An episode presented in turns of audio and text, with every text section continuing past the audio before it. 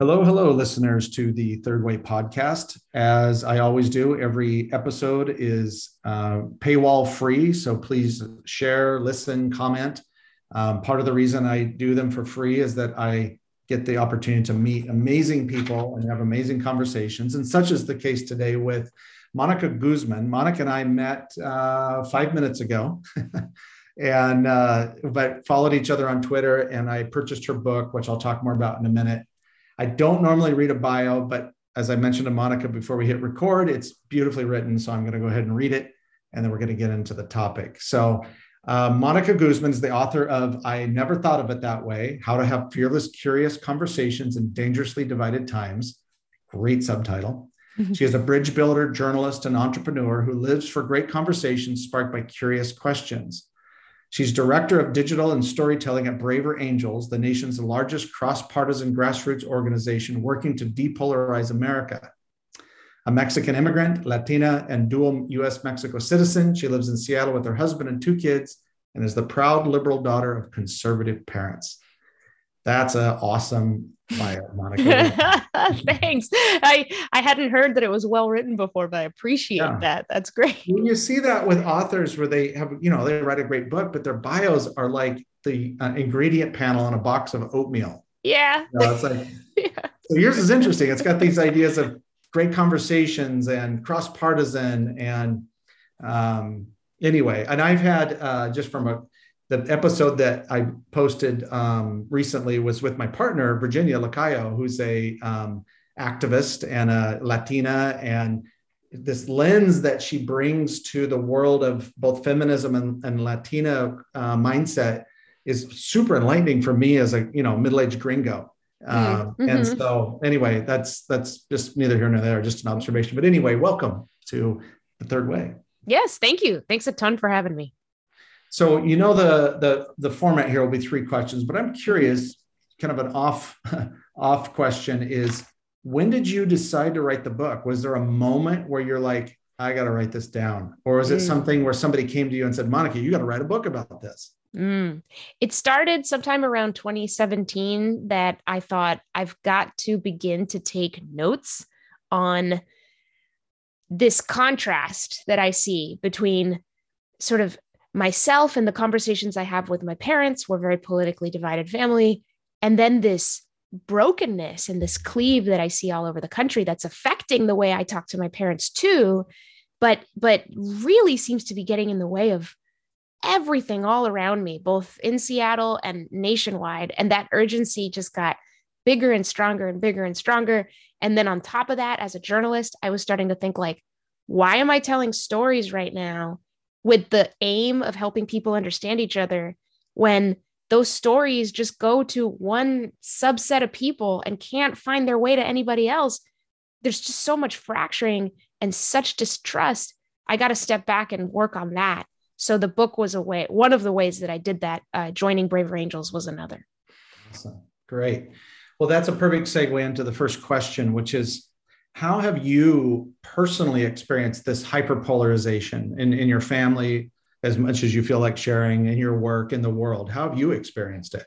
Mm-hmm. Well, with my family, uh, you know, there's there's lots of Republicans and conservatives who, you know, are not a fan of Trump, and so the division may not be as sharp as we think. Uh, mm-hmm. but both my parents, you know, voted for Trump twice very enthusiastically, and I am a, a, liberal who voted mm-hmm. in a lot of ways against Trump.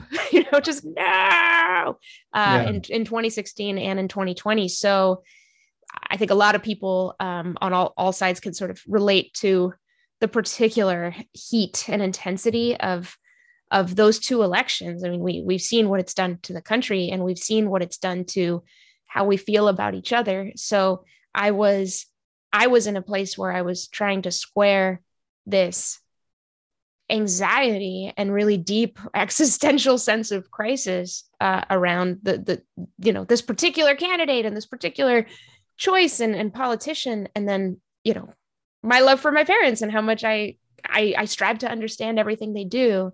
Uh, for them, it was they also had sort of their intense reactions to how in the world could you vote for Hillary Clinton? How could you possibly vote for Biden? Well, this guy is this and this and this. Uh, but I, I don't know. So so that that is certainly a personal experience, and in a lot of conversations we've explored that, but also in Seattle itself. So the, the city is extremely blue politically, very democratic, and it's not that we don't have our own polar- polarities. You know, here it's more about very progressive um, liberal policies and more moderate liberal policies. But uh, one of the ways that I experience hyperpolarization, I suppose, here, what in the lens of the whole country is um, when, you know, conservative here is an extraordinarily dirty word. It can be. Um, mm-hmm. And it's thrown around like an insult, like, you know, like the people right. ruining everything. Um, and in, in part, that's because there's so little exposure and, and so little traction that right leaning voices can really have uh, in, in a place like this. And so I think it, I, I, am afraid, I'm concerned that it makes uh, folks in Seattle more afraid of the right than they need to be. yeah. Yeah. I think that's super interesting to think about that both from a f- family standpoint. Um, my, my, my parallel to this is my little brother who um, is, I, I mean, he, he's not QAnon super fringy, you know, JFK Jr. still alive, you know, that type of person, but definitely anti-vax, anti Biden, you know, obsessed about Hunter Biden, you know, all of that stuff, and very pro-Trump. Um, and and it breaks my heart to be honest with you because um, I, it's it's I, I am at my core would consider myself a neoliberal conservative, you know, which we would call now in modern spectrum of politics probably a libertarian, but mm-hmm. with a small L because big L libertarians seem kind of crazy. Um, and the polarization that I've noticed too is that, you know, Biden was the first Democrat I've ever voted for for president. I voted for Democrats before in other races, but I've never voted for a Democrat nominee for president. Wow. Ever. Wow. Yeah. But I didn't vote for Hillary Clinton either. I voted for Gary Johnson at that time. Mm-hmm. And but it was immediately a never Trumper. And that as soon as I was a never Trumper, it led to polarization with my family, especially my little brother. Yeah. And and the schism came around like, and this is this balance and that I that is how do you have how do you protect your boundaries and your standards mm. and still love people? Mm. And it's a mystery to me. I don't really know yet. I think I'm better at it than I used to be. And partially is I just don't try to goad him into political mm. conversations anymore, mm. um, which which is its own thing. And so this polarization, though, came from where the policy was separated from the person. I don't like him, but I like his policies. And my point is, well, that's what justified, you know, Hitler and Stalin, and you know, I mean, you can go on down the line. Mm-hmm. And um, and and and I think then on the living in Austin, Texas, which is a very blue city, you know, as Matthew McConaughey says, we're the blueberry and the and the bowl of Texas, you know, mm-hmm. and there's a similar thing that you've experienced, what I what I call um, neo neo Puritanism, or a mm. different kind of purity culture. If you're familiar with purity culture in the evangelical community, Christian, yeah, there's a purity culture which is if you do not behave with a certain set of standards as a woke person, you are something's wrong with you, and you're a threat to society. Mm. And I I challenge that too. And I find myself, and maybe you find yourself this too, is like sort of homeless. Like I don't mm. belong in that sort of. I, many things about me are progressive. I think that we should have some sort of baseline universal health care and maybe universal basic income. But I think the government should be as small as possible. You know that type mm. of mm-hmm. thing.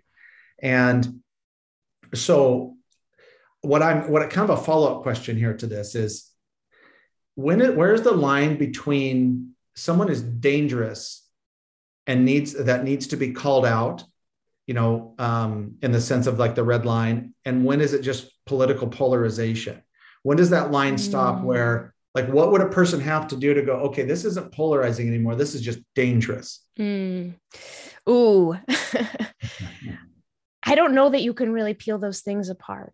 The, yeah. the way that I look at look at it and, and I look back with the benefit of hindsight to the 2016 campaign and Trump himself, uh, what keeps coming up for me now is what feels like the tragedy of everyone looking at Trump instead of everyone looking at each other. That that that's what we should have done, and that's what we have. We're continuing to not do. It was never, to me, in my opinion, it, it, I think it's important to think that it was never really about him. Um, but that the more that people looked at him and made it all about him, you know, either defending him or attacking him, we, we sort of guaranteed that that everything that you know folks like him might exploit just continued or that any divisive elements would just continue. And so i think the polarization is still the deeper problem. And i know that sounds crazy. It's just like wait if there's something dangerous happening don't you have to attack the dangerous thing? Yes but this mm-hmm. is a democratic society.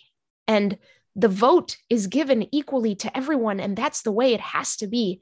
So right. the only way to, to to really tackle anything that that a group of people think is is legitimately dangerous is to engage each other. Mm-hmm. we have to begin by engaging each other. If we engage the thing that is getting all the attention we are we're gonna make it worse. So i think people do put the cart before the horse here to our detriment yeah i i, I agree and you were right so right about everything was made about him. Mm-hmm. You know, he's the clickbait was the clickbait president, still is, and mm-hmm. and I also think that understanding quite a bit about narcissism, um, that he was able to exploit um, the unseen. Mm-hmm. Um, and make people feel seen, um, especially yeah. where my people are from, rural America, which is really strange considering yeah. he wears lips and bronzer and is, is the least manly public yeah. person I know. And I want to point out that what you said, you know, he's making the the unseen feel seen is something that many heroes do too. That's people right. that people that many people really admire and elevate, yeah. including my parents, you know? Yes, so right. so who's the hero, who's the villain? Who cares? Let's look at each other. Let's talk to each that. other about what we're ultimately concerned about and what we want to value. That's the only way that we can get to a place where we can put it all on the table yeah. and make the best balance for our whole society, seeing everyone. Yes. And so we're in very simpatico here, maybe different language, but similar intention, which is uh, part of the reason I have the third way. I launched it in January of 2020. Is I want to have, I want to shift conversation. I want to change the conversation. It's not about ideology. Just similar to when I talk to super religious people or super atheist people. I don't want to talk about theology. I want to talk about consciousness. I want to talk about elevating, living, operating from a higher self. Because ideology in particular is the lowest form of consciousness. It's mm. barely above, you know, animals. But if we can shift the conversation to universal principles related to freedom, mm. equality, opportunity, fairness, those are all, if you look at David Hawkins's levels of consciousness chart, Mm. anything above the middle of the line i want to have a conversation with that those those people regardless of what their religious and political beliefs are because i know that they do not over identify with those things as soon as someone over identifies at a psychological and spiritual level with their theology or their ideology then there's this descent into into extremism mm. which interestingly david david hawkins is at the bottom of the levels of consciousness is shame Mm. Um, which is an interesting topic, maybe for another conversation. That is, yeah. Oh, I hadn't, um, I hadn't heard it put that way. It's very Yeah, and I think there's such great parallels between, you know, ideology is is is a lens that uh, is framed by how people see their own selves, and so if we were to look at each other, and again, I I'm a, I don't like the word Christian because it's an, another broken brand. Like conservative is a broken mm-hmm. brand, but that's what Jesus did. Jesus didn't say, look at the Romans. He said, look at yourself. You know, Buddha didn't look at the system. He said, look inward. I mean, you go on down the line of all the great spiritual masters as they're all saying what you just said, which is mm-hmm. stop pointing at Herod and look at mm-hmm. yourself. I do think that there's a reason, right, that so many different cultures, religions, spiritual traditions, psychology, sociology right. comes down to that same thing. We cannot control other people. We right. can barely control ourselves. Let's work on ourselves. Even yes. when we share our opinions online, we do it often with this expectation that by dropping one meme on Twitter, I should be able to change everyone's mind. We yeah. don't get to witness listening on social media. So we have forgotten feedback. We don't get feedback, and we think yeah. that our reasons and arguments are more effective than they truly are. The, people are deeper than just you know their one opinion and we forget that the internet yes. is a non-place that makes us into non-people we forget to yeah. look inward and we think that our external stuff is working it's not working right. and that's all an illusion ultimately when you get it from a psychological standpoint back to you know the was it plato or socrates uh, allegory of the cave you know we're looking Mm-hmm. at shadows or buddha talked about the finger pointing at the moon we're not Right. actually talking about the issues Right. um, so that that leads into the second question which is if you had the power this superpower to change one thing about the mindset of someone that is polarized what would you change what would be the Mm. click you'd be like Mhm. just one little change of perspective what would it be Yeah, I thought about this one because uh, I, depending on my mood and when you ask, I might have a different answer. yeah same But but today, uh, I'm going to try this one.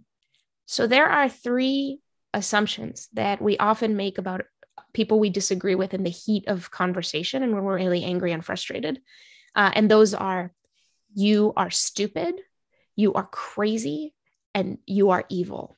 Uh, Mhm. One or all three of those might come up when things get really rough. And what I would wave a magic wand and change is everyone's inability to believe any of those three things. Mhm. So if we're on conversation and we cannot, we do not have the option to think or believe that person is stupid, that person is crazy, that person is evil, then we must contend with the fact that that person is indeed human and is indeed likely building coherence around their beliefs. I may not agree with it, but it is coherent and I can ask about it and I can get curious. That person is not insane. They're not they're not insane. That's just what no. And evil? Is that person completely motivated by evil? Really? yeah I, I think that if we all just, yeah, if something came down and just removed our ability to believe those three things, we would be mm-hmm. in a much better place because of what we would learn from each other instead of what we would project onto each other. have you read the coddling of the american mind Yes. Yeah, so they talk about the three great untruths. That's similar to the third great untruth um, that they talk about in that book. Mhm. And I don't agree with everything in that book, but it was very thought provoking, related to similar to what you're saying. And it goes to um, the hall of mirrors that humans are. Is that we are what we don't like in someone else is subconsciously something we don't like in ourselves. Mhm. Um, and so my thing is, if I could change one thing, is that that people would not be able to look away from the other person's wounds Ooh, yeah, because yeah, yeah. love does not look away Right. love looks at the wound and goes oh Mm. you you are attracted to this person this this this sort of crazy you know uh you know narcissist and trump you're attracted to him because there's a wound there oh okay i can show compassion for that or the Mhm. or the um you know the people that are very sort of naively progressive Mm. like oh your wound is you were wounded with certainty you haven't Mhm. actually struggled Oh, interesting. Interesting. you haven't actually had to go out and you know you don't know what it's like to be a poor person a Mm. bipoc person lgbtq person you don't know what that experience is and Mm. that's a wound it's the wound of Mm. certainty Interesting. Okay. yeah and i think that if we can see each other's wounds Mm. like truly we could where we couldn't look away back to what i said we would have to look at each other to your Mhm. point not at somebody else not some Mhm. other Mhm. because the, I guarantee you, if we could see the wound in someone else, we'll see the wound in ourselves, and that is namaste, essentially, you know, modified. Yeah, I I I think that's really strong. I would if I can offer a challenge, I course, would yeah. I would flip that to see the wound in yourself before you look for the wound in others and to not be too sure that you know the wound in others.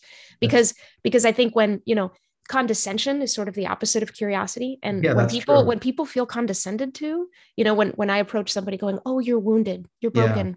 I Yeah. see. Now I understand you. Let me take my notes and walk away.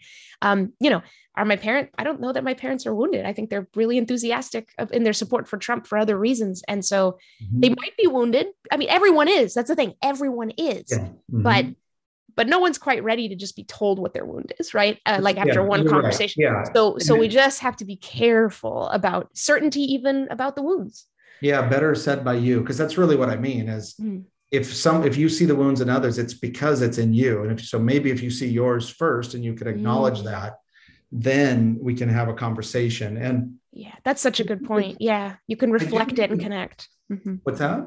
it's a good point you make that that if you if you have the wound in your if you have a wound in yourself and the other person kind of sees that oh we have that in common it's it's an easier way for us to acknowledge the way we're wounded when we share a little bit of it uh, i just hadn't thought of it that way it's really cool Yeah. And I think this, there's a caveat here, though, and it kind of goes back to what I said earlier, which is let's use Maslow's hierarchy of needs. if someone is harming other people, that needs to be dealt with. Mm-hmm. You know, I don't mm-hmm. want to sit down and understand Putin's wounds. Right, exactly. You know, and I'm he's I'm sure he's got them, you know, and he's a human. Oh, he has. And, and, and now they're being expressed in you know, in, the, in war and you know oppression and whatnot, or Daniel Ortega in Nicaragua. I don't want to understand his wounds. I just want him to stop imprisoning people yeah. for their political views. Um, and I think that's the fine line. But here's the thing: it's something I read. Um, I can't remember who said it, but it says, "Don't waste your fears on things that you don't waste your fears on anything but danger." Because if we hmm. think everything is, we use all our fears. I'm so afraid, and we're. It's really good. I'm writing that down. Yeah, and I'll, and I'll, I'll see. I think it was David Hawkins actually, because really I'm reading cool. his book, Letting Go. But why don't waste your fears on only use your fears on things that are da- actually dangerous. And I think this is the same mm-hmm. thing. If we're going to challenge somebody, where we're going to necessarily, you know, Theodore Roosevelt walk softly but carry a big stick. We can't go around assuming that everybody's evil, everybody's damaged, everybody's crazy because most people aren't. Roughly 10% of the population are sociopaths. Yeah. Um, that said, I do think if I I do think that extremism is a type a form of mental illness. Mm-hmm. If you look at the list of things related to schizophrenia and paranoia, but if we don't treat we treat it with violence and not compassion, mm-hmm. that it's perpetuated like terrorism. Yeah, yeah we treat it with shame, with violence. Yeah, yeah, yes, exactly. exactly. Or drug addiction or, or whatever. So ending on a positive note here um, is what what is a what are some signs of hope that you see? I know you've been on a book tour, you've um, you know you've been on a, flurry of podcasts, and you're you're doing your thing with Better Angels or Braver Angels, excuse me. What are you seeing that's positive or progress or signs of progress? Oh my gosh! I mean, just yesterday, uh, Braver Angels co-founder Bill Doherty was on the Hill in DC and doing these extraordinary workshops and sessions with members of Congress and, you know, sitting down and thinking about how their experiences led to their perspectives and letting people across the aisle know that. Mm-hmm. Um, so, according to my colleague, tears were shed in these meetings. And that's uh, Braver Politics, which is an initiative Braver Angels just launched to take the methods that have really been proven to work at the grassroots level in all these communities. We have mm-hmm. tens of thousands of members. We have um, subscribers. We have uh, alliances, more than 70 alliances across the country, but we're taking them into the halls of power. Mm-hmm. So to your point, there is this there is this place where you say, right, don't waste your fears on anything but danger. And and there there are those in power like Putin who we don't have time to get we can't yeah. just be like well let's just have a conversation. Like yeah, that doesn't work. That doesn't work there. It works right. with each other. It works with yeah. with you know many people but but but yeah we we have to know what to do. And but but it's still about polarization. So much of it is still about polarization. It's it's putin's sense of danger and putin's sense of fear and harm is creating a lot of these things that he thinks are necessary. And other people shooting bombs at him to tell him he's wrong is not going to work so but sometimes that's what you got to do yeah anyway mm-hmm. yeah so i so i I kind of went on a tangent there, but okay. at the end of the day, I, I'm getting a lot of hope from um, these things work for all humans, no matter how much power they have, no matter what office they're elected to or not. Politicians are not beyond this. They mm-hmm. actually want this more than anyone. They just yeah. can't say it in a public field because then they'll be kicked out for not being committed enough to their side. Yeah. Everyone's trapped, but we can get out. Yes. Yeah, and I'll end with something very simple for me as an observation of hope is a, a daily steady increase in diverse diversity in places of power. Mm-hmm. Um, I have a friend in New yes. Jersey who has something called the People's Lobbyist, who's teaching businesses pragmatic activism. He's a Latino. Um, I see um, uh, DEI as a major department inside of a mm. company now, or CSR, oh, yeah. corporate social responsibility, or um, you know all of this all of this um, like when you take people that have mm. that have come from a background of struggling and maybe of, of being um, ignored or unseen and they are placed into power and they have done the work extraordinary change happens and similar to that as i see some allyship i see other white men like me in my age at 51 going i'm your ally i'm going to help this i'm going to help you that gives me great hope too, mm, because mm-hmm. if we have um, diverse thought in places of power, then only good can come from that. Mm-hmm. That's the counter because diverse thought produces curiosity, which then you know goes on down to then this slow melting of depolar of the polarization. So yep, yep, different kind of polar ice cap. So totally agree. Yes, yeah. that's awesome. Awesome. This was fun. I know we're at time. Thank you mm-hmm. so so much. Yeah, thank you. This was great.